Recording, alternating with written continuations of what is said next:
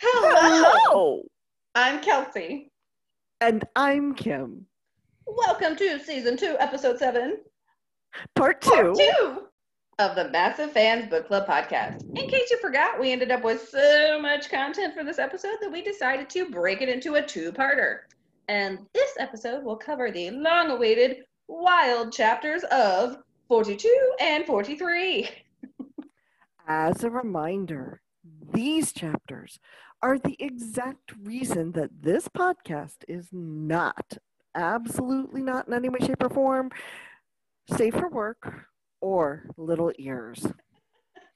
And while we're on the reminders, here's another one. We kindly ask that you rate and review us on whatever platform you listen on so that we can make sure that this podcast finds its way to other fellow survivors of mass destruction. And if you do rate and review, please let us know either through a DM on Instagram or Facebook or by using the contact us form on our website. First 20 reviewers who let us know they did so will receive a special sticker from us. Ready for part two? Not even a little bit. but here it is, anyways. Chapter 42 opens with Feyre saying, I was not frightened, not of the role that Rhys had asked me to play today. So, yep, they're headed to the Court of Nightmares. Rhys is flying Feyre in. Cassie and Azriel are flanking them on either side, and Mor is gonna meet them there, apparently. I, whatever, to each their own. And while they're flying, Feyre is thinking about how out of it Rhys has seemed since explaining to her the night before what today would be like, what their roles would entail. And she realizes he's worried for her, which is really cute. so, to try to soften that worry, she plays with him a little, you know, like the two of them tend to do. And she tells Rhys that Amren and Mor recently explained to her that the span of an Illyrian's wing size says a lot about the size of other things.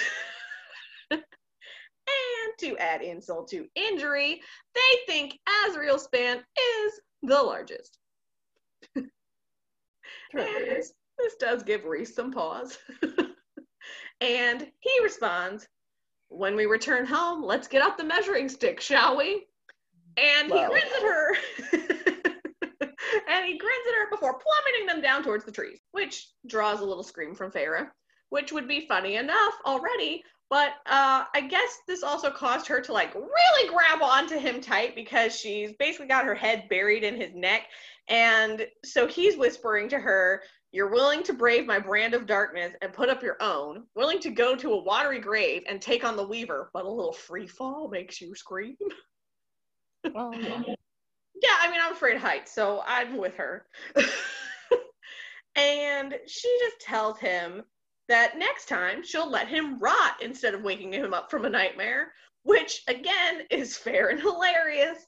But Rhys nails it on the head, calling her bluff because there's no way she'd let that happen because she enjoyed seeing him naked too much. Womp womp. Got you red handed. So with that subject closed, Feyre just, you know, not thinking too much of it, which is fair. Why would you? Um, reaches out and lightly touches the edge of Rhys's wings, which is apparently like the same as basically like running your hand up some guy's inner thigh because he kind of like moans a little and then warns her that she doesn't really want to be doing that and explains the basically what I just said. But instead of just saying that, he kind of tries to demonstrate what he's saying by more or less like kissing and blowing on her ear. And she's like, Whoop, my bad. Sorry, I guess I shouldn't do that while we're flying. Seems a little dangerous. Just a skoshi. Yeah, just a smidgen. Uh, but the conversation continues, and apparently some Illyrians can basically get off on wing play alone. How interesting. more interesting is when Feyre inquires about it, and we learn that Rhys has never let anyone see or touch his wings during sex ever, which would be an interesting enough tidbit on its own, but Feyre's all because apparently she just like has no filter. Too bad. I bet you could get into some interesting positions with those wings. And I'm like, who is she? the sad part is, is like I thought that before she said it. I was like, you know, that could be interesting. Yeah, but like the Feyre of this chapter is not the Feyre that we know. the Feyre Not normally or typically. You're right. Yeah, she agree. got some balls. She's got some book one Feyre in her. Like I said, she does make an appearance coming back. It just God, it took her forever to get her it ass really did. back. It took us 50% of a book. Um, but anyway, so yeah, she says that. And, uh, you know, then it could have gone somewhere, but instead uh, it goes nowhere because we get shot at. Because why wouldn't we? So we're being shot at with arrows, ash arrows. So that's bad. And Rhys like shoots for the ground, and Az and Cassian follow him with their siphons shielding them. And Rhys has himself and Feyre covered as well. And they like hit the ground. And Feyre quote says, Rhys slammed into the ground, snow flying in his wake, and fury like I hadn't seen since the day in Amarantha's court twisted since that day in Amarantha's court twisted his features. I could feel it thrumming against me, roiling through the clearing we now stood in. So he mad, just a little Just a bit. Just a little bit. just a little bit. And Cass and Azriel close in behind them, and Rhys instructs Cassian to take Feyre to the palace while he and Az figure out like what the fuck's going on. But Feyre tells them no, she wants to go with them. Figures it's better than pacing a palace, worried about everybody. And I give the boys credit because Cassian and Az say nothing. And Rhys just kind of looks at her like waiting for more of a reason. And she points out that she knows about ash arrows. She's even used them. So why not let her see if she can find one and make out where it may have come from?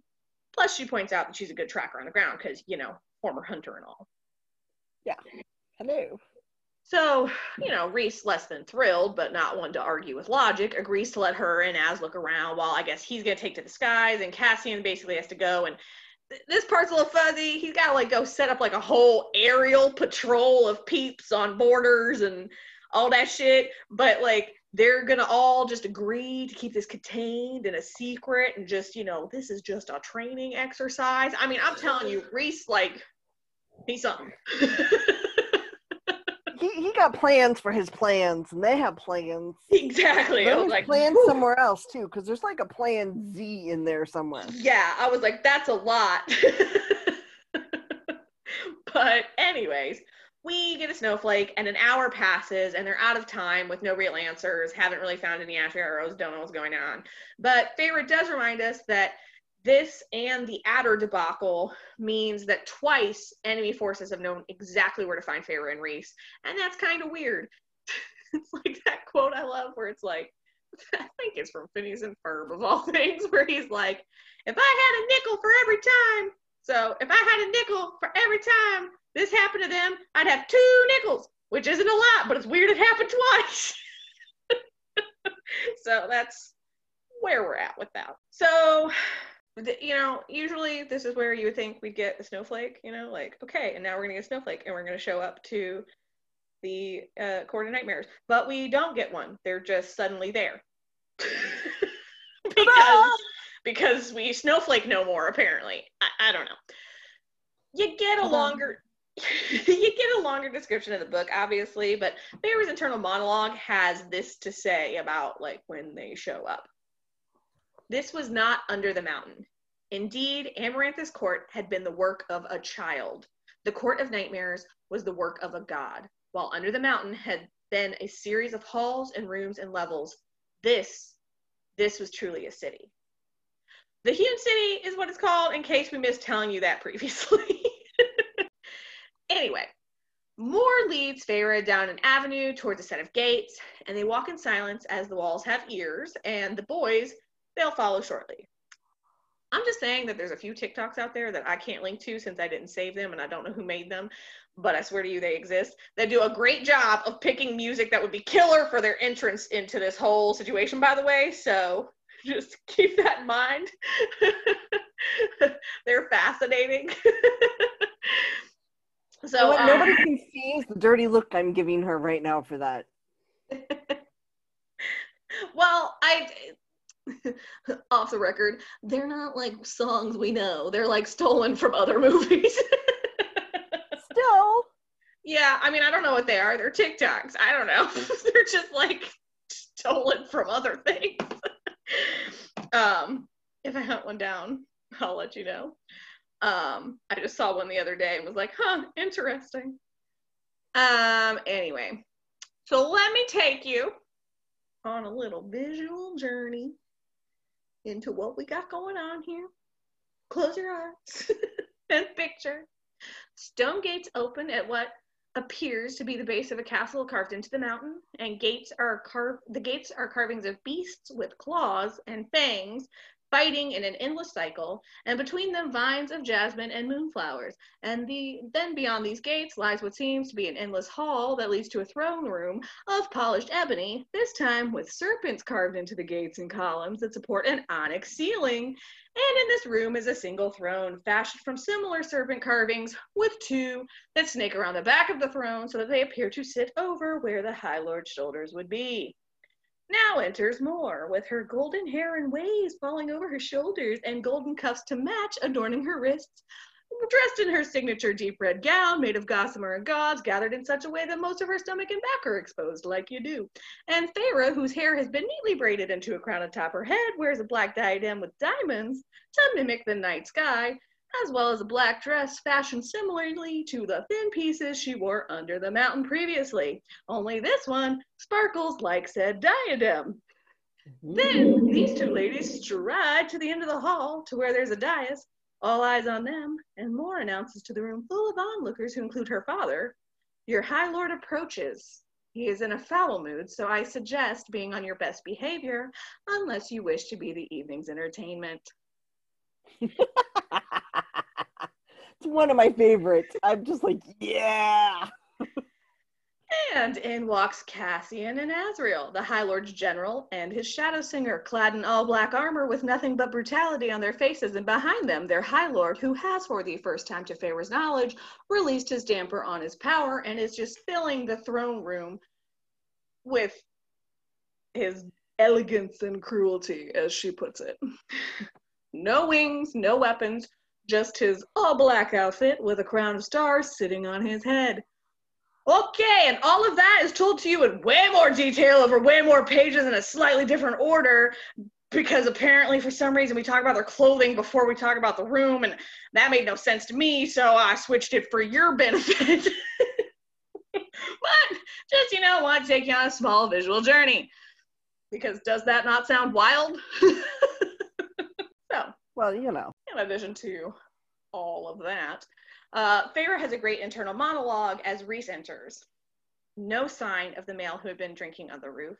No sign of the fallen prince kneeling on his bed. The full impact of him threatened to sweep me away. Here, here he was the most powerful High Lord ever born. The face of dreams and nightmares. Okay, okay. Anyway. I gotta admit that that leaves a lot to the imagination. yeah, just a little bit. Uh, squish. So now we're here to play our parts. You got me? Like, remember the plan? Az is looking for the orb. Everyone else is putting on a show. So this is occupy long- the, the, the, the, the, the court. right. So this is a little long, and I'm going to sum it up as briefly as I can. But you should read it. Right. And oh goodness, should you read it? It's a little um steamy. yeah. Uh, maybe you should read it alone. Just saying. Like definitely not with like your kid popping over your shoulder, like, "Mom, what's that?" Yeah, no, you're right. You are so right about that. so yeah, maybe like alone would be better. Lock yourself in the bathroom. yeah, some. It's all good. we won't judge. So No. to, to kick this whole thing off, Rhys kicks into asshole High Lord mode with, well, well, looks like you're all on time for once. As all of his people, including Mor Feyre, Cassian, and Az, all drop to one knee and bow. Rhys reaches down and places an icy hand on Feyre's chin, pulling her up to him. Welcome to my home, Feyre Cursebreaker. Come with me. And so the games begin. Uh, he leads her up to the dais, tugs her onto his lap, and begins running his cold hands over her exposed stomach, making her jump a little. But our Reese's Pieces isn't just, I mean, he is playing a role, but he's not an asshole. So uh, he gives her thigh a little rubbing, like a little loving stroke with a warmer hand as if to say, sorry. At least that's what she interprets, which is hilarious to me. And he continues to run his hands all over Feyre, now whispering intentionally loud enough so that his bowing subjects can still hear him. Try not to let it go to your head. And she asks innocently but smoothly, What? And he tells her again, so everyone can hear, that every male in here is contemplating what they'd be willing to give up in order to get that pretty red mouth of yours on them. And Feyre has an incredible monologue, like she do, in her head, where she's like, I waited for the blush, for the shyness to creep in, but I was beautiful. I was strong. I had survived. Triumph, as Mor had survived in this horrible, poisoned house. So I smiled a bit the first smile of my new mask. Let them see that pretty mouth, that red mouth, and my white, straight teeth. Like, yes, confidence. We love that. so, you know, Oh, by the way, taking it back a second, uh, you do get a little like we gave you some more backstory earlier, and actually a little more got revealed in this chapter uh, as Feyre's like internal monologue was briefly covering some stuff, but like I said, I can't cover it all because this chapter is already so long. But you get the point.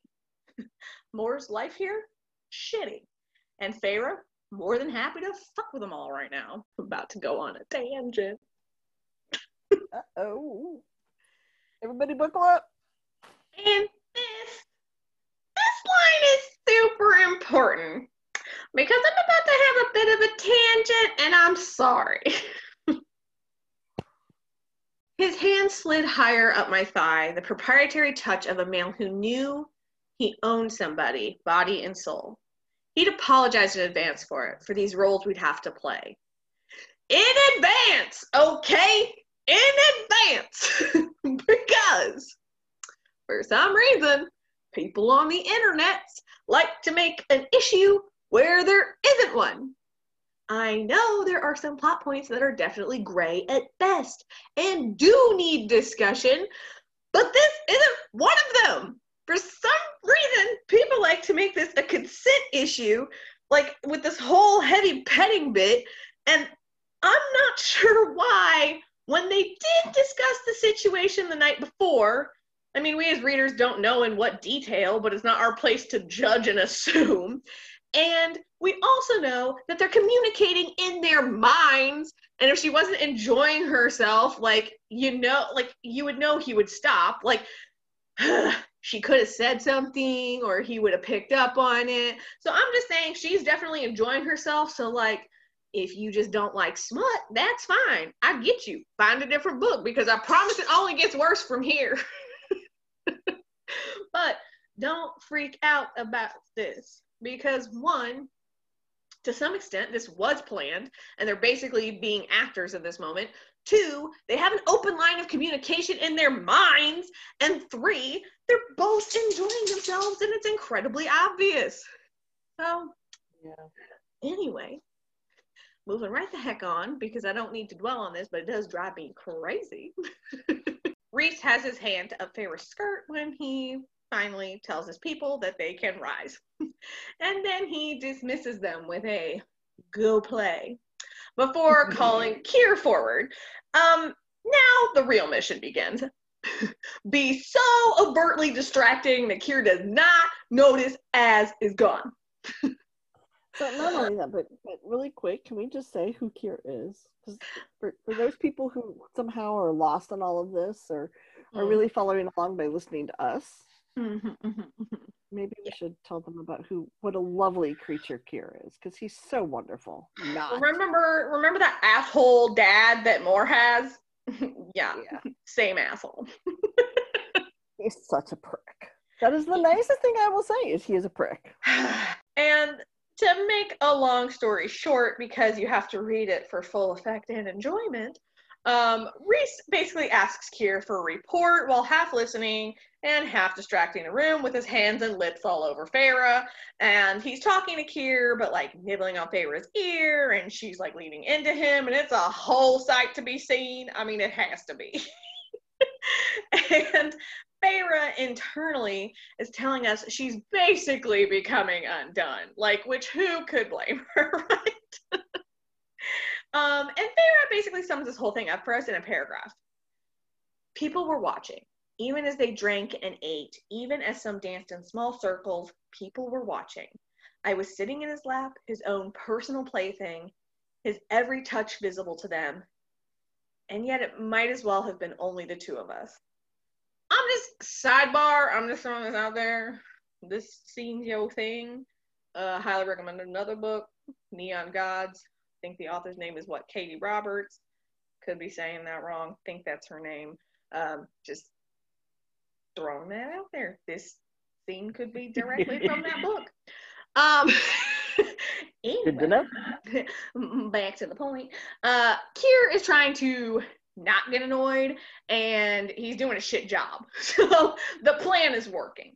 And he finally says, I had heard the rumors and I didn't quite believe them. But it seems true. Tamlin's pet is now owned by another master. And like, what a fucking way to talk about the woman who freed a whole people. He's a dick. Whatever, dude. Whatever. We're rolling with it.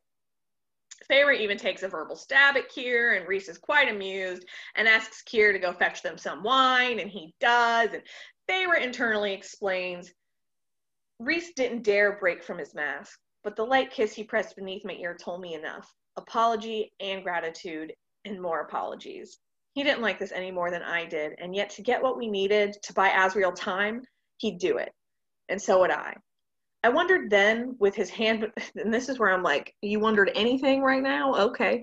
I, I wondered if, I wondered then with his hand beneath my breast and under my legs, or in between my legs, that what what Rhys wouldn't give of himself. Wondered if perhaps the arrogance and swagger, if they masked, masked a male who perhaps thought wasn't worth much at all. And like, uh huh, I get where we're going with this, but also I have a hard time because it's you, Feyre, and God, you get distracted so easily. I have a hard time believing that you're thinking anything right now. I also have a, and I also have a hard time believing that this is where your brain goes right now because to me these are non sequiturs. like there are a lot of times where I think it we could go, "Ooh, Rhys does not think very highly of himself. Poor baby." But this isn't really one of them. Exactly. I'm very confused. But I, I just, I'll be honest, because we know she finds him attractive.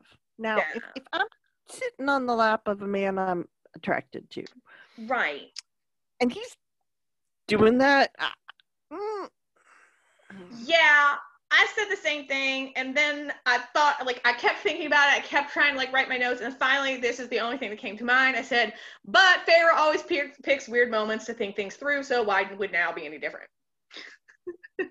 I guess. I mean, this I is just, the bitch that literally almost got caught by the Weaver because we decided to stop and have a whole fucking conversation in our heads instead of leave. this is true. This this is true. God's love her, but I, I'm just like seriously, girlfriend. If this is what you think of, I'm scared. Yeah, I thought the same thing. But this part is why it matters. So she has that whole weird thought process. But then she turns to look at him. And in their little mind to mind, he asks, you know, what? And she responds down the bond, You are good, Rhys. You are kind. This mask does not scare me. I see you beneath it. And he just like looks into her eyes for a moment before kissing her cheek, which is so sweet. And I think this friends tells us all we need to know. Um, but then the last thing she she says down the bond before they like close it up, uh, she turns away from him and like spreads her legs a little farther and says, "So why'd you stop?" and that, kitties, is why you just got to read the whole thing for yourself, and why children should probably not be like over your shoulder at this moment. Um, oh, check out! Wow, wow. yeah, because like it just gets a little more, more, if you will, and um, You can read it yourself, but I can tell you that Feyre returns the licking favor from book one and like slides her whole tongue up Rhys's neck, warranting a quick note down the bond that apparently this whole act has Keir, quote, so disgusted that he might have just given me the orb to get out of here. Uh, so we carry on with our little show a little bit longer until Rhys's hand kind of goes up a little farther than we meant it to, and our girl can't really hide what's going on. And uh yeah so anyway it's just awkward and sweet at the same time because if you're catching my drift or you read it um he just says to her it means nothing it's just your body reacting which is mm-hmm. sweet and we also know full garbage because we are in Feyre's mind. as, as as they say in Princess Bride, liar, yeah. liar. Exactly. Yeah. yeah. Full full BS. But oh well. And luckily, depending on who you are, um, about this time, um, you know, like Feyre's brain is starting to spiral into guilt because she's clearly attracted to Rhys and she's kind of finally realizing like she wants him, but she feels like she just broke it off with Tamlin, which is such bullshit because they've definitely been broken up for months, but whatever. And so, like, luckily, depending on how you look at this, you know, look at this whole situation, Az returns and gives them the signal that he's got the orb. And the signal of all things cracks me up. I you know, I would think that like Azriel just returning and there's not like alarm bells would be like, oh, he got the orb. Um, back. But instead, he like comes back and then he like goes over to Mor, who basically like rubs up all over him and like makes her dad mad. And he does something where he like squeezes her waist or something, and then she saunters off all flirty, pretending like they're gonna go do it or something. It's a whole fucking act. And I just I want to know what the conversation was the night before where they were like, okay, we need a code, like we need a signal that you got the orb. And it could have been fucking anything, but it has to be this whole like peacock thing. well, but you know, so you said it before. I think it was truly to like just piss off and disgust her father. I, I mean, really yeah. do. I mean, I mean, we we we have by this point, if you've read it, you realize what a prick and a half Keir is. And yeah. he's just he's he's slime. And eh, you know, if that's the way it's gonna be, then that's the way it's gonna be and yeah. rock and roll. So I suppose it makes sense, but it just makes me laugh to like think about them planning this the night before. Anyway. Well, yeah, there is that. That is funny. I agree. Yeah. anyway, Keir finally returns with the requested wine. I don't know what he's been doing all this time. And Rhys uses his magic to float the wine goblet to them, and he like inquires, you know, huh, I wonder if it's poison. Should I test it? And then mind to mind t- tells Feyre to go to Cassian, which snaps Feyre out of it and actually has her wondering if maybe after all that's been they've just been doing, if maybe after everything Rhys went through with Amarantha under the mountain and everything Amarantha had done to him, that maybe he wasn't so much into this. And so this is awkward. And Feyre stands up and heads over to Cassian, and everything would have been fine, and they would have gone been gone in a minute and had the orb and moved on with their lives if Keir didn't open his big stupid mouth. Keir decides to call Feyre a whore so now Rhys has to break the dude's arm. Well, you know. Night exploded into the room. People cried out, and when the darkness cleared, Keir was on his knees. Rhys makes Keir apologize, but not until he's broken his arm in four places. And Rhys, playing his role as the people in the room expect him to, asks, Should I kill him for it? But no one answers. So he just instructs the guards to take Keir to his room, but that he's not allowed to have a healer. Ultimately, Rhys wraps up this whole role and he's gathering like last minute reports from different people while the rest of the inner circle just kind of looks on. And Feyre sums it up pretty well. And for the long hour afterward, my focus half remained on the High Lord whose hands and mouth and body had suddenly made me feel awake, burning, it didn't make me forget, didn't make me obliterate hurts or grievances. It just made me alive, made me feel as if I'd been asleep for a year, slumbering inside a glass coffin, and he had just shattered through it and shaken me to consciousness. The High Lord whose power had not scared me, whose wrath did not wreck me. And now, now I didn't know where that put me. Knee deep in trouble seemed like a good place to start. Uh, yep, yep, yep, yep, yep, yep, yep. And that's chapter 42. Whoa! It's a lot. but not like what I usually say it's a lot because it's like stressful. This is a lot for other reasons. Yeah, I mean, this chapter is just like, oh, though. Okay, people, I'm going to tell you right now. This chapter is really the precursor to chapter 55. okay. Any diehard fan who's read this, chapter 55, man.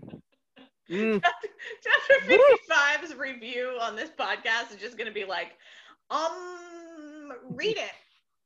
Moving on. no, I mean, there'll be more to it than that, but woo, baby. Spicy and steamy and yeah, lots of have- ow, yeah, chicka, wow, wow. I guess we have to figure out how to talk about it because otherwise we would have to omit half of uh, Silver Flames. Exactly. As one who's read it and you haven't. Exactly. oh, but the internet has ruined everything. I basically have read it. I'm so sorry. it's okay. The internet can't help itself. Uh, anyway, so uh, you know, we could like end there, but you know, we didn't. So, No, so no, we didn't. So We're gonna lead Kim you. Is going to do chapter forty-three, which um, like forty-two gets you like all hot and bothered, and then forty-three just makes you sad. 43 43 is like a bucket of cold water, ice water. yeah. So uh, And then it makes you really sad, breaks your heart. yeah. So take it away. So, yeah, chapter chapter 43. I can't say I'm like bouncing up and down with lots of enthusiasm here, people. Um, it's a great chapter. Don't get me wrong, but just just know that it's a bit heartbreaking, and well, um, and it started off so promising, it did. and It, then boy, did that change quick. just like foot and mouth syndrome. They both kind of have it. Yeah, but I feel like his is a lot more accidental. Hers is a lot more on purpose. I and judge you for yourself, friends. We'll get there. Yeah, girlfriend has the temper, and it, she lets it show. All right, so that you know, the inner circle and Rhys and Feyre had left as they came in. That's great. She windows out with Rhys, but they didn't go back to Velaris. They're they're on a mountain over by a lake. If you've read of Silver Flames, though, I think I know what lake this is, and I leave it at that. Um, Fun connection. interesting connection to be sure. It, it occurred to me this time as I read it. I was like, oh, huh, huh. I wonder, maybe, Hmm, possible. Okay. Anyway, so Rhys is so upset. His hands are just shaking. He's so angry. Keir had pissed him off so badly. And uh, I also kind of wonder, and I could be wrong, but like if you read all of the details of like this section when he like when they first are like talking and he's like and all the stuff you're about to say, I get the feeling. I mean, I could be wrong. He could be an angry crier. mm, I'm, I'm an, an angry angry, crier. crier. I know you and I are both angry criers. So actually, you know, and, and when I was reading it, I was like, "Ooh, I feel like this is written because of the way that we use like the dashes and the ellipses and like the the stuttering kind of and stuff." I'm like, sort of feel like he's about to be an angry crier. Just saying. yeah, he's pissed. People. I can relate. He is. He is just incensed. The problem is, is that Feyre, she pours gasoline on it. But give me a minute, and I'll get us there. So anyway, the first thing that Rhys says to her is, "I'm sorry," and Feyre's like, "Why are you apologizing?" And he is literally so angry, he's just shaking. And Feyre's like, because he isn't responding, and Feyre's like, "All right, well, maybe he's just kind of calming himself down before we have to face everybody." She could respect that, you know. And then he And goes, that's why this had so much promise. I felt like for a minute she got it, and then she fucks it up.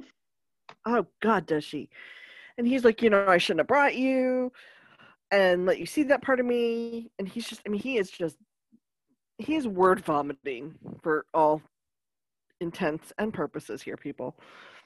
And Feyre's like, I'm fine, it's okay, I'm fine. She's like, you know, we knew what this was, we talked about this. She does say, she's like, please, please don't start protecting me, not like that. Referring to Tamlin. And Rhys knew, and his response is, I will never, never lock you up, force you to stay behind. But when he threatened you tonight, when he called you, it's hard to shut down my instincts. And he's also thinking about the fact that remember, people, he was called Amarantha's Whore. So the word, it, the word in and of itself is a trigger for him. Right. And the weird part is Feyre picks up like I think the weird part to me about this whole thing, how this is about to go down, is she picks up on all of that. She yeah. picks up on the fact that he needs a minute before they deal with the rest of the inner circle. She picks up on the fact that like yes, the whole Keir calling her a horror thing would trigger him because that's what he had been referred to as. Like she picks up on all of this, and then she still fucking does gasoline on a fire. Yeah. and she's like, so instead of her way, she she responds in a negative way because of the whole protect thing. And she's like, you know, then you should have prepared yourself better. And I was just like, oh Jesus, here we go. Like the minute I read that, I was like, oh God, oh God, it's oh, hmm, it's going down. It's not going to end well or nicely. Yeah, I know, and it's like, God, I'm sorry, people. We will just get to it, but I'm just. I'm preempting it because once you start talking about it, there's no good stopping spot, and I just feel like it goes wrong for so many reasons. It's like everything he says could be construed as like a good thing, actually. But because of her trauma with Tamlin, she sees it as a bad thing. And these two are just not on the same page. And it is so infuriating. They are talking on planes that are losing each other but not touching in any way, shape, or form. Yes, and it is so annoying to me. It's horrible. Rhys's response, remember people, he is angry. He is lividly furious and angry and just he's angry crying. Okay? He's that kind of angry. And he's like, I will kill anyone who harms you. I will kill them and take a damn long time doing it. Go ahead. Hate me. Despise me for it. And she's like, You were my friend. Now she's crying. She's like, You were my friend. I understand that you're High Lord. I understand that you will defend your true court and punish threats against it, but I can't. I don't want you to stop telling me things, inviting me to do things because of the threats against me. And Rhys is like, I am not him. I will never be him. Act like him. He locked you up and let you wither and die. Stop comparing. Stop comparing me to him. The words cut her short and she blinks Which is like, fair right. because she was. She was, and the, uh, this next part tells us, oh, we need to know of like why this is so upsetting to him. um, but yeah. I feel like again, it's annoying to me because I feel like as soon as she said it, she kind of knew, oh crap. and um, but bitch, don't stop here. so no, go no.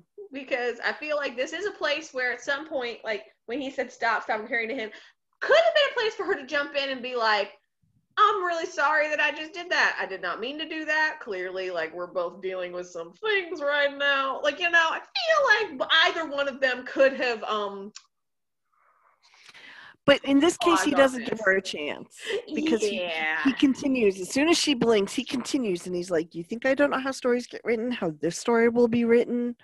I am the Dark Lord who stole away the Bride of Spring. I am a demon and a nightmare, and I will meet a bad end.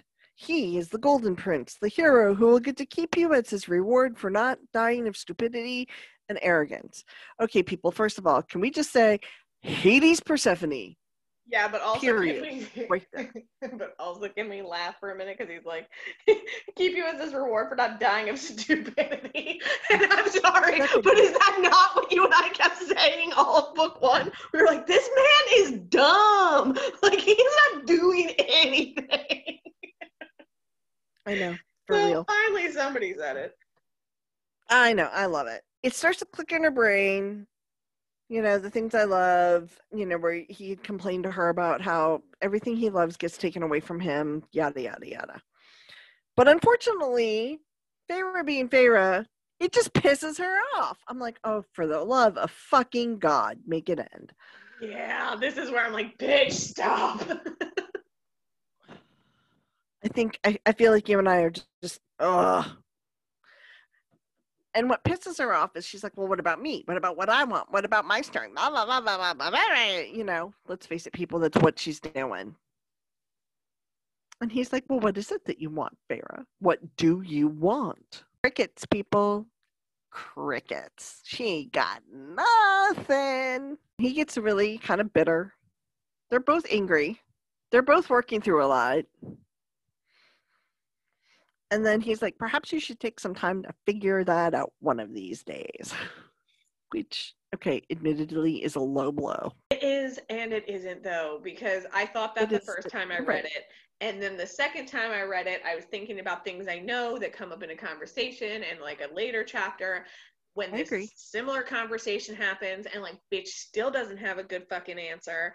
And I just it's like, no, actually probably you should fucking figure that out. Fair like Feyre, you you really should. You know, and it's not even that she doesn't have a good answer. She knows what she wants. She's scared to say it. yeah, which I have like no respect for. I agree. But now on the flip side, I have been that girl too. So I can I can relate in that sense. I'm not gonna oh, say see, I can't. I can. I can. I, I have been that girl on occasion, so I can relate. Um, unfortunately, because he says this, it pisses her off even more. So here, here's the gasoline on the fire, peeps, right here, this little bit. She's like, perhaps I don't know what I want, but at least I don't hide what I am behind a mask. At least I let them see who I am, broken bits and all. Yes, it's to save your people, but what about the other masks, Rhys? What about letting your friends see your real face? But maybe it's easier not to, because what if you did let someone in? And what if they saw everything and still walked away? Who could blame them?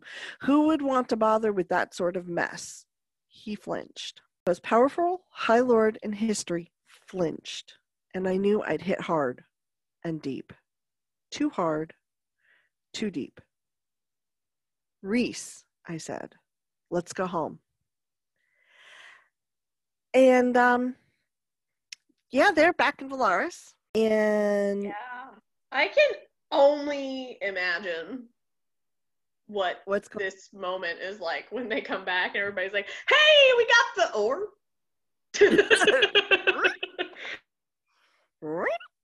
Yeah, there's a big record scratch. So when she's talking about them winnowing back, she says the wind was hollow as it roared around us, the darkness cold and foreign. And I find that kind of telling because normally it's not cold and it's not foreign and it's kind of a comforting thing for her and it's it's not in any way shape or form so they get there and cass Azriel and Mor are waiting in the townhouse Feyre says goodnight. She goes up to bed, but she doesn't really go to bed. She ends up going out to the garden. And she's had some time to kind of start to process everything and what she said and how she's feeling and everything. And what she says is very interesting. What I I I had been awful. He told me those secrets those vulnerabilities in confidence, and I'd thrown them in his face because I knew it had hurt him, and I knew I hadn't been talking about him. Not really. I struggle because, boy, God, can she be a bitch? A cold, cold bitch. In fairness, um, she's 20. He's like 600. So. like, in Fair. fairness, one of these two people has had a little more time to try to learn not to fucking put their foot in their mouth uh, than the other. Um, True. Very true. And I, I don't She's still a bitch. Also, it runs in the family. Remember, Cassian already told us that. well, and and not only does it run in the family, but it's ugh. Fa- fa- family is mm, they're special. The the Archeron sisters are mm, they're special, all right, y'all. They broke the mold. Um. Anyway, she acknowledges that Rhys and Tam are different, and that tonight Rhys was just being protective. He was angry, but it was in a way to protect. It wasn't in a way to contain her or hold her back. And she knew what she was getting into. And maybe they both needed to flirt with each other. And she acknowledges that, yes, she'd been jealous of Cressida and he had been jealous of Tarquin. And, you know, all, she's having all these thoughts. And let me tell you guys, there are some serious, deep thoughts going on here.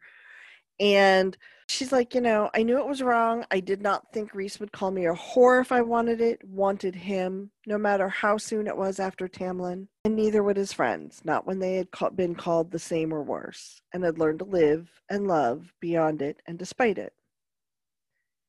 Here's here's where Feyre finally really like has a bit of a come to Jesus moment though. Let's face it, people, I'm not gonna lie, it takes her a little bit longer for all of this to really actualize in her brain and become reality in more ways than one.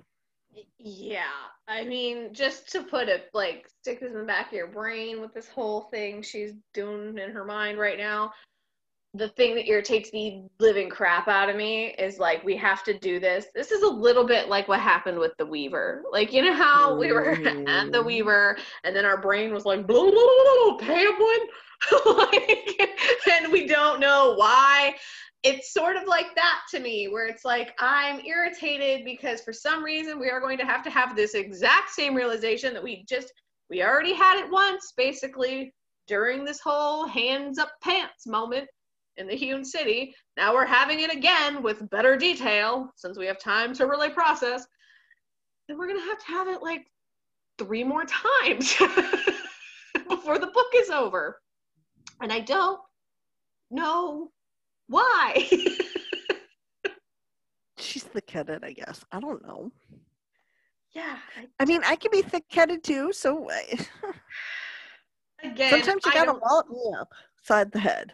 I see. Again, I guess I can't relate. I'm a little bit like, a, like a little more like take it, take the shot. like, I was definitely that person who was like, mm, let me mull it over for like maybe it three days, and then I'm just gonna wing it. It's gonna go turn out how like it's gonna turn out. Yeah, no, not me. Yeah, so I can't relate to this because uh yeah, uh I would not have said any of those horrible things after everything that had just happened in the Hewn City and I would have just been like, "Hey, buddy, pal, you started something. I'd like to finish." Now. and like sooner rather than later. but no, we have to do this conversation 46 times. Anyway, carry on. Sadly, the sad part is, is and, and maybe, well, these are definite differences in our personalities, but part of it's also age. Um, you know, and this is and for my friends of you who are out there listening. I know you understand this when I say this. I don't always have the best um, self-esteem and self-image, and um, I definitely I don't just second guess myself. Hello, Kelsey, you already know the answer to this. I will triple and quadruple guess myself on occasion. Fair, fair. And it's it's not just about these kind of relationships, but in many ways in my life. Um, yes, it's my life experiences that have gotten me there. So, you know, I don't need to be psychoanalyzed. Thanks, people. I have a therapist who does just great with that. But my point is, is that in that sense, I do kind of understand where she's coming from. Um, only in that I, I, I am that person at times, and so I, I do I do recognize it's like she has a breakthrough and then she pulls back and then she has a breakthrough and then she's it's like it's a cha-cha. She takes a step forward and takes two steps back. And Right. then she makes another step forward and she goes two steps back. this is why I haven't. I don't know because I haven't read Silver Flame, so like I know what happens in it, but I don't know how we get to some of these plot points. Uh, sometimes I wonder if maybe I am a little more like Nesta. I think Nesta And might be around the bush a little bit less. Get the feeling that she beats She around does. the bush a little less on this topic. She does and she doesn't. She she beats around it in a very different way. Yeah, so I'll have to see. When we get that far, I'll, I'll let you know. Okay. Sorry for the spoiler alert, peeps. Anyway. But Ferris says this, and she goes, So maybe it's time to tell Rhys that, to explain that I didn't want to pretend. I didn't want to write it off as a joke or a plan or a distraction. And it'd be hard, and I was scared, and I it might be difficult to deal with, but I was willing to try with him to try to be something together whether it was purely sex or more or something between or beyond them i i didn't know. We'd find out. I was healed or healing enough to want to try if he was willing to try too if he didn't walk away when i voiced what i wanted him. Not the high lord not the most powerful male in Prythian's history just him the person who had sent music into that cell who had picked up that knife in Amarantha's throne room to fight for me when no one else dared, and had kept fighting for me every day since, refusing to let me crumble and disappear into nothing. And she's waiting for him, and he never comes. Okay, but like that paragraph just like gutted me because I'm Yeah. so fucking irritated because I'm like, right, that's what we've all been trying to point out to you. like I'm I'm, I'm I'm irritated because her thought process to me is just crap where she's like if he didn't walk away from me why you know okay here are all the things that he's done for me that would lead one to believe he has feelings but i don't think he does like are you an idiot like, how can you say those like how can you read that paragraph and be like nah i think he's just being nice Well, but you know what, Kelsey? I mean, look at, all right, hello, look at Tamlin. Okay, her her her experiences prior to this. Fair. Okay, we take. Like, all right, look at her family. uh. Her family was so loving and caring. Not. right And then what? So you have Isaac Hale right yeah yeah and Tamlin. Yeah. But I mean, I guess that's my point. Is my point is none of those people would have done half the list you just read to me. So like I don't I don't I just to me it's like I don't know what planet that you would not I guess it's not even so much that I feel like she should be like, duh, he likes me, as much as I am just irritated that she doesn't feel more comfortable to like approach this subject with him, given all of the fucking shit he's told her on top of Right. these things. You know what I mean? I'm just like, oh my god, this poor man could not give you any more opportunity. All right, so her clue by four phone needs to be plugged in. yes. I, I don't know how else to explain it, I'm but like, she does need to plug in Jesus, clue You're killing me, girl. You're killing me. killing me, Smalls. All right, so we get a snowflake. It's the next morning.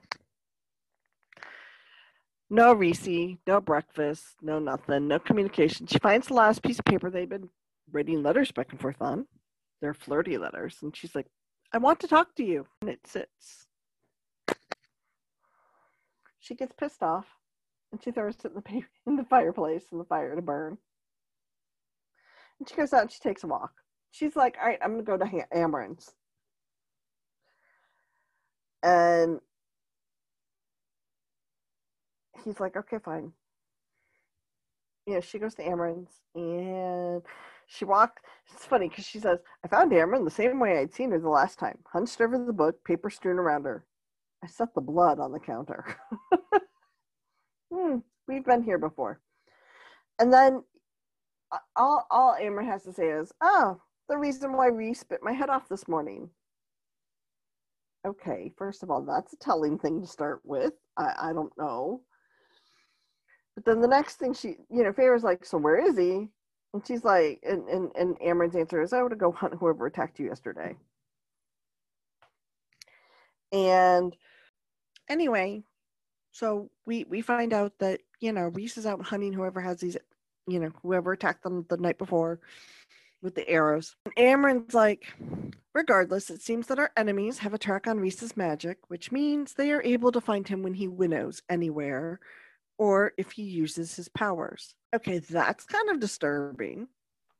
Yeah, like like thank God for Amren, and some of this has to do with the fact that Amren's like, you know, a billion years old and not really even like fae.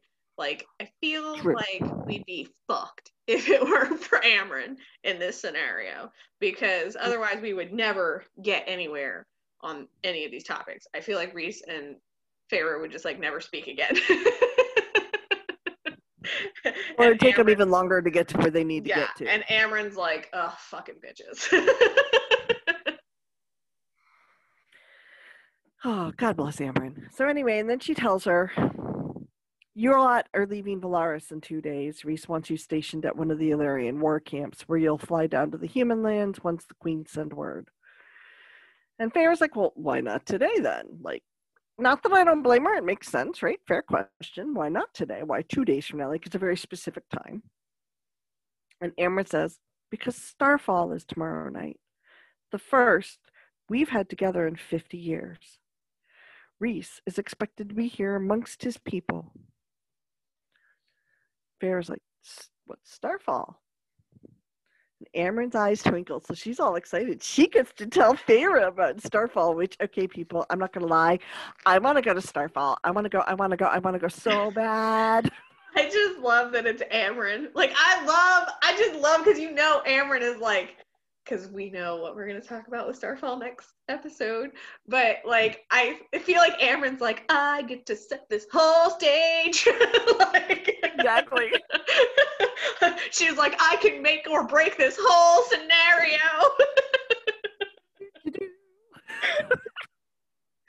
oh, I love Amren so much. I think I want to be Amren. when I grow up, I want to be Amren. I can I can see that. I, I, thought maybe if they mixed like Amren and Mor, I could be. I, I want to grow up and be a mix of Amren and Mor. I get that. I get that. I, am not gonna lie. You know, Amren's eyes are twinkling, and she explains. Outside of these borders, the rest of the world celebrates tomorrow as Nin Nynsar, the day of seeds and flowers. Do y'all know what that is? Do ya? It's the spring equinox, peeps. Time is passing. it's the spring equinox, and we're going to celebrate it, okay? And poor Feyre is like, holy crap, that's a lot of time. boy, boy, time is flying by. But Amren continues, but Starfall is only at the Night Court. Can you witness it? And only within this territory is Starfall celebrated in lieu of the Nynsar revelry. The rest, and the why of it you'll find out. It's better left as a surprise. And then Feyre was thinking back as she had walked over here and she's like, well, yeah, people seem to be in a really good mood, like they were preparing for a party. So, hmm, okay, cool. So then she goes back to, to the fact that they're leaving in two days and she looks at, at Amren and she's like, um, well, will we come back here once we leave? And Amren being Amren is back at the book and she's like, not for a while. And, you know, that's kind of a big fat bummer. And I gotta say, like, I'm glad Amren's here to to kind of move the plot along, but at the same time, I hate to say it, I don't think Amren's someone who should be telling her this. But hey, what do I know, right? again, like I said, I think Amren's just excited she gets to be the one to set the stage for like Amren's not stupid. The, where No. this conversation has been and where this conversation goes before Feyre leaves, um, Amren knows that like she kind of ha- has control of this situation. Like she Mhm. is either going to help this bitch or ruin this bitch. and Yep, she decides to help this bitch. she does. In a big way. In a big, big way. Um so Feyre gets ready to leave because she realizes the conversation is over and because Amren's basically dismissed her because she's gone back to the book.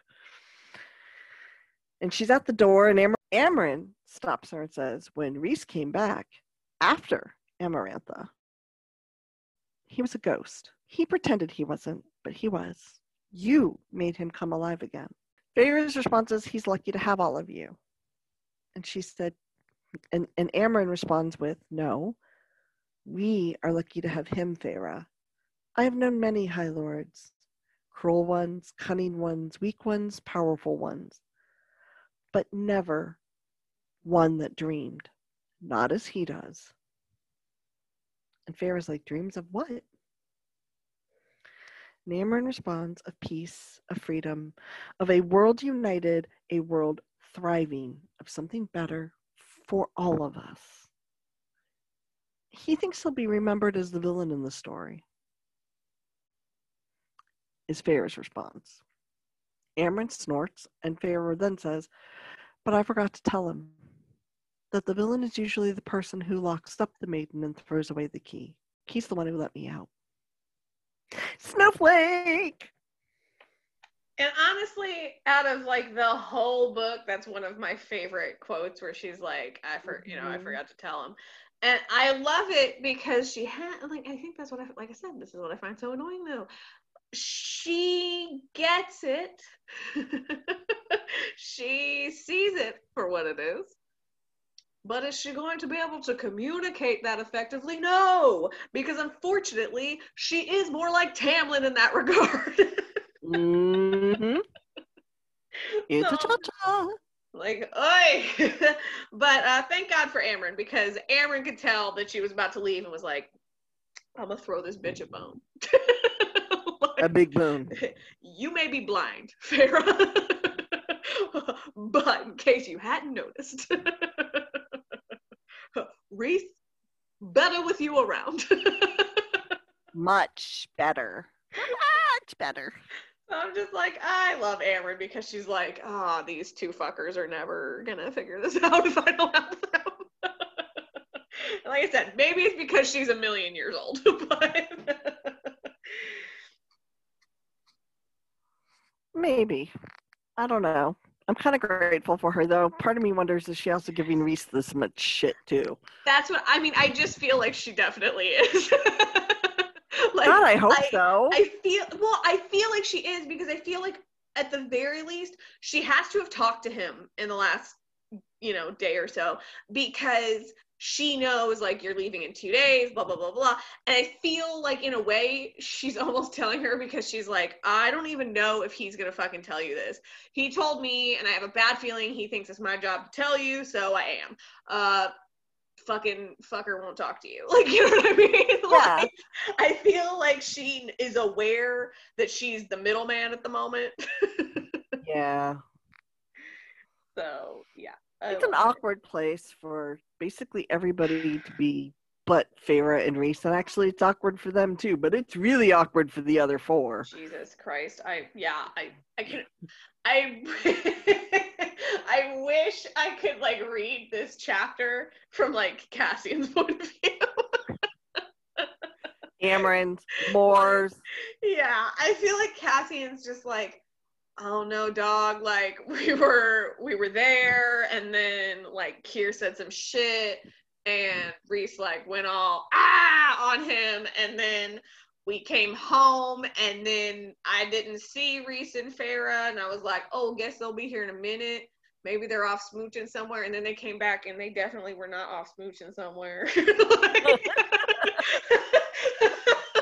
like I feel like Cassie's just like, so I don't know. Like, I don't know what happened. And now I just feel like mommy and daddy are fighting.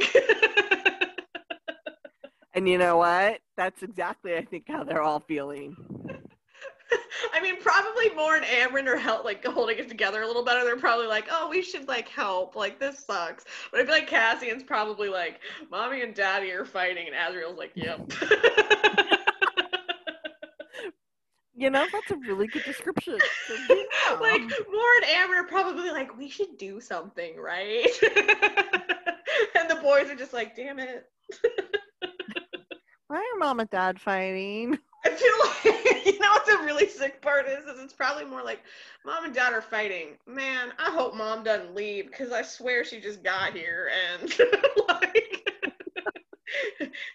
we just I like this one. Yeah, it's like I wanted to keep her. I like this one. I want to give her back. yeah, exactly. They're like, damn it, are we gonna have to live with dad? Damn. yeah. Always a possibility. Yeah, so I'm just saying, I, I feel like I would love to read that. Also, if anybody, we have TikTokers who listen. Anybody want to turn that into a TikTok? I will watch the crap out of that. In a heartbeat. Me too. Like right. seriously, y'all. It, yes, I would. I would totally. You know, Yeah. I would love. I would love to see this from their perspective. I I'd really would. watch the crap out of that. Um, anyway, carry on, because like you said, we got another fucking snowflake. Yeah, it's a snowflake. So anyway, Feyre, Feyre gets back to the to the townhouse. No Rhys. Poor Feyre. So she fires off another note, trying to figure out where the hell he is. But this one was kind of funny because she's like, if you've moved elsewhere, you could have at least given me the keys to the house. I have to keep leaving it unlocked. well played. I give her credit. Of course, nothing. Nothing for the rest of the day. Apparently, she saw Cassian because then she's like, Cassian says you're sulking over in the House of Wind. How very unhigh lord like. well, you call him out, Feyre, you go. But again, nothing. And her desire to to apologize, the guilt that she was having about how she treated him, because he is now ignoring her, and this is going on two days of zero communication. Honestly, it feels a lot like Tamlin. I'm not even going to lie. And she starts to get angry. And you know what? I don't think I blame her because I'd be fucking pissed too. Well, and like I said, this is feeling like like Kim and I talked about this offline. I just this section feels a little out of character to me because I can completely believe that like she totally like hurt his feelings. I can totally believe that Mhm. he's like fuck you, I don't want to deal with this right now. But what I can't really believe is that when she has asked him to talk and then repeatedly poked at him that he is awesome. Yeah. Because it just doesn't strike me like he has never done that before. You know what I mean? It doesn't No. strike me as something particularly in his character. But again, we talked offline, and there's something later in this book that I also think is fucking out of character for him. So I guess maybe he gets his hurt, his feelings a little hurtier hurt than I think. Yeah, he might be a little but- more sulky than I thought he was. But so, but here's the thing, and this is the part that I struggle with because yes, she's reached out to him. I want to talk. She goes to Amren. She tells Amren what she does, and let's face it, you and I both know there's no way in hell Amren was keeping that shit to herself. Right. You know, Amren at the very least was like, Rhys, I'm telling you, you got to deal with this, bro. You know, and then she comes back and she's trying to be cute and funny and be like, "Hey, if you've moved somewhere, let me know because you, I need a key because you know." Nothing. So then, the next day, after breakfast, which means she has seen Cassian for training, right? So she had to go up to the night house of, of wind. And Cassie's telling her that he's being all sulky up there. All right, let's let's be a little real. Stop right there for a sec. He's sulking at the house of wind. Cassian comes and gets Feyre to do training at the House of Wind because we know that that's where the training ring is, right? Which brings So- me to another point, which is you know Cassian is like, Mommy and Daddy are fighting. Also, Mommy, Daddy's fucking over there. like But, if you're wondering, means- he's over there. Which means when Feyre's asking about him and she's gone, Cassian's running to him going, Yo, dude, she's asking. Get off your ass and respond to her. Talk to her. She's asking about you. Get get going. Pick up your ass and move. right. And he still fucking doesn't, which is wild. It, yeah, that pisses me off. I'd be a little salty as shit with his ass for that too. I'd be like, "Meh." so she writes him after meeting with Cassian, and she's like, Cassian says you're sulking in the House of Wind. What an unhigh, unhigh lord like behavior. What of my training? No reply. So she gets angry. So after lunch, she comes back and she sits down. She finds out she fires off this one, which I think is kind of interesting because you can tell she's getting pissed. She's like, "Is this punishment, or do people in your inner circle not get second chances if they piss you off? You are a hateful coward."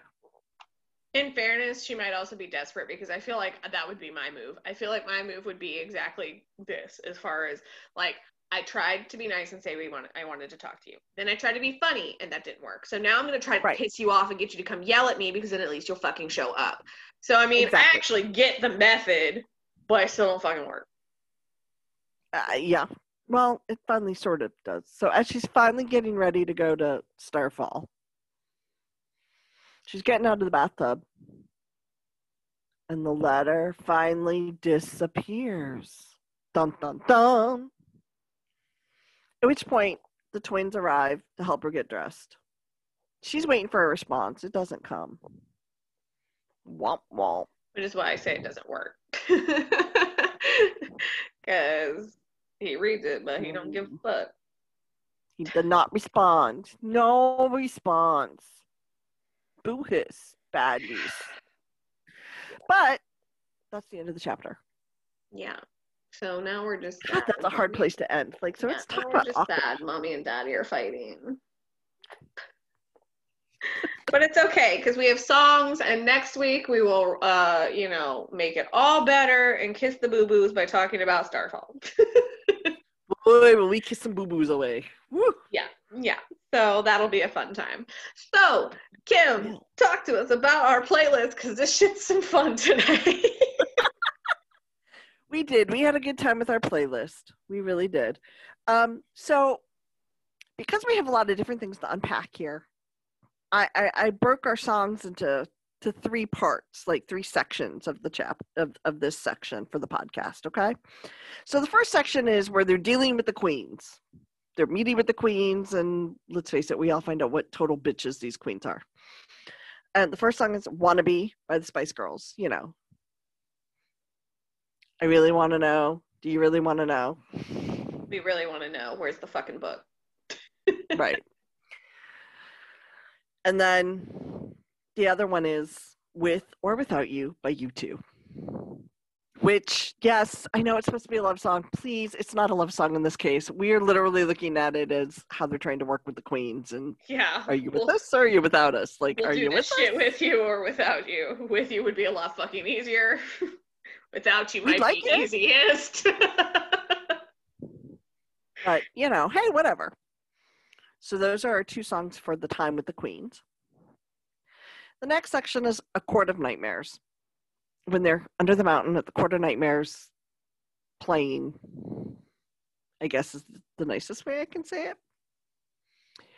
And the first song is one of my personal favorites by one of my all time favorite bands, and it is A Question of Lust by Depeche Mode. Love me some DM. Mm-mm-mm. And trust me, it fits what's happening. The next line, the next song, it's kind of funny, but it's very appropriate, and it's Blurred Lines by Robin Thicke. Because let's face it, they've blurred a lot of lines here. okay, but for real. And then the song after that, I picked again, I love this man. I'm- I'm so sad he's he's no longer here. It's Kiss by Prince because all I want to do is seems kind of fitting for this part of the book. Yeah. Yeah. It's like I said, we uh I, th- I think I said this to Kim offline as well. Uh this reminds me of Pretty Woman. We kiss everything but mouths, apparently. Exactly. exactly. But if you know the lyrics, it does fit. So, kiss, baby.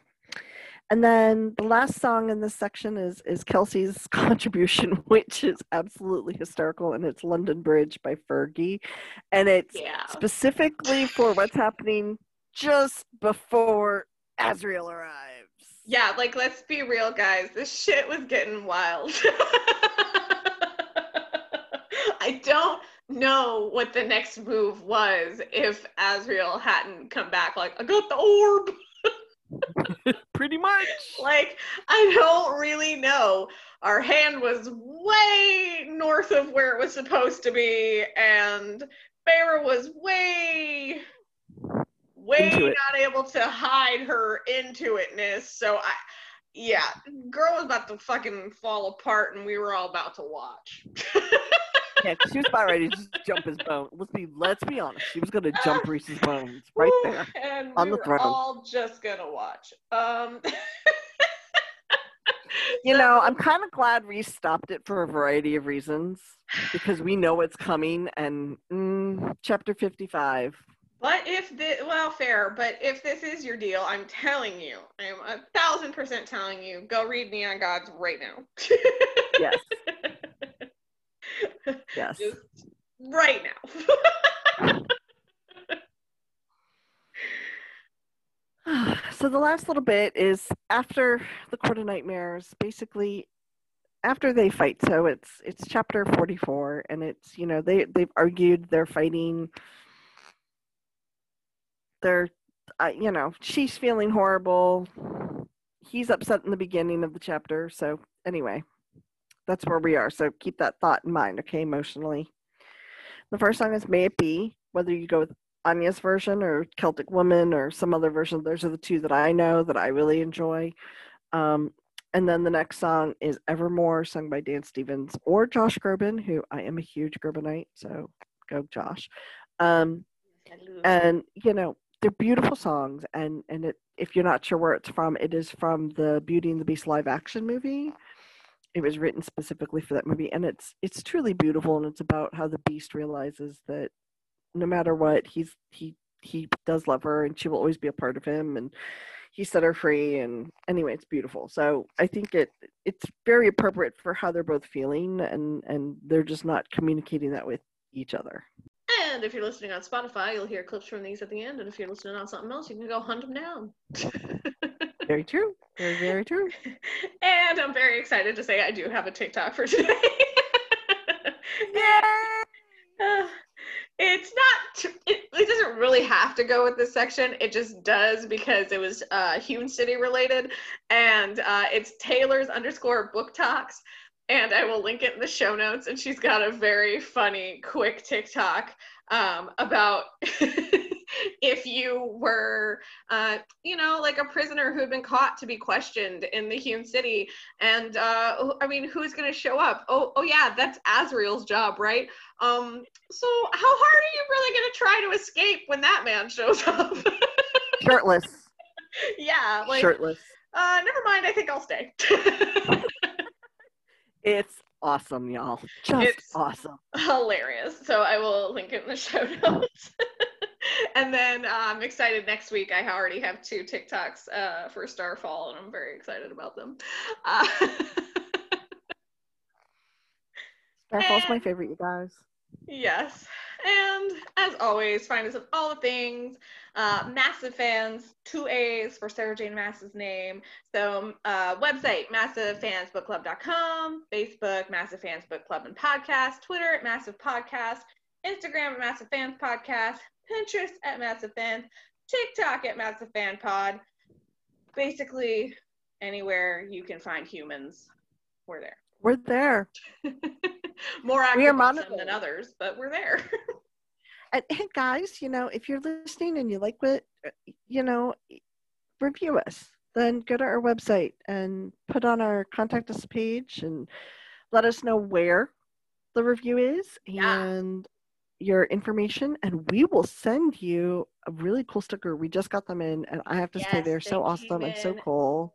yes, they're so fun. And so you'll get a sticker from us and you'll get a note from us. And for the record, yes, I have checked it. And yes, the, the contact us form does work. So um, please let us know what you think. And, you know, tell us where you you reviewed it and uh, we'll go and we'll check it and we'll verify it and get us your contact information and we'll get you a sticker sent off. So, you know, we really we really want input from you. If you have songs you think we should be including, let us know. If you have a song coming up for further out in the book or another book, let us know.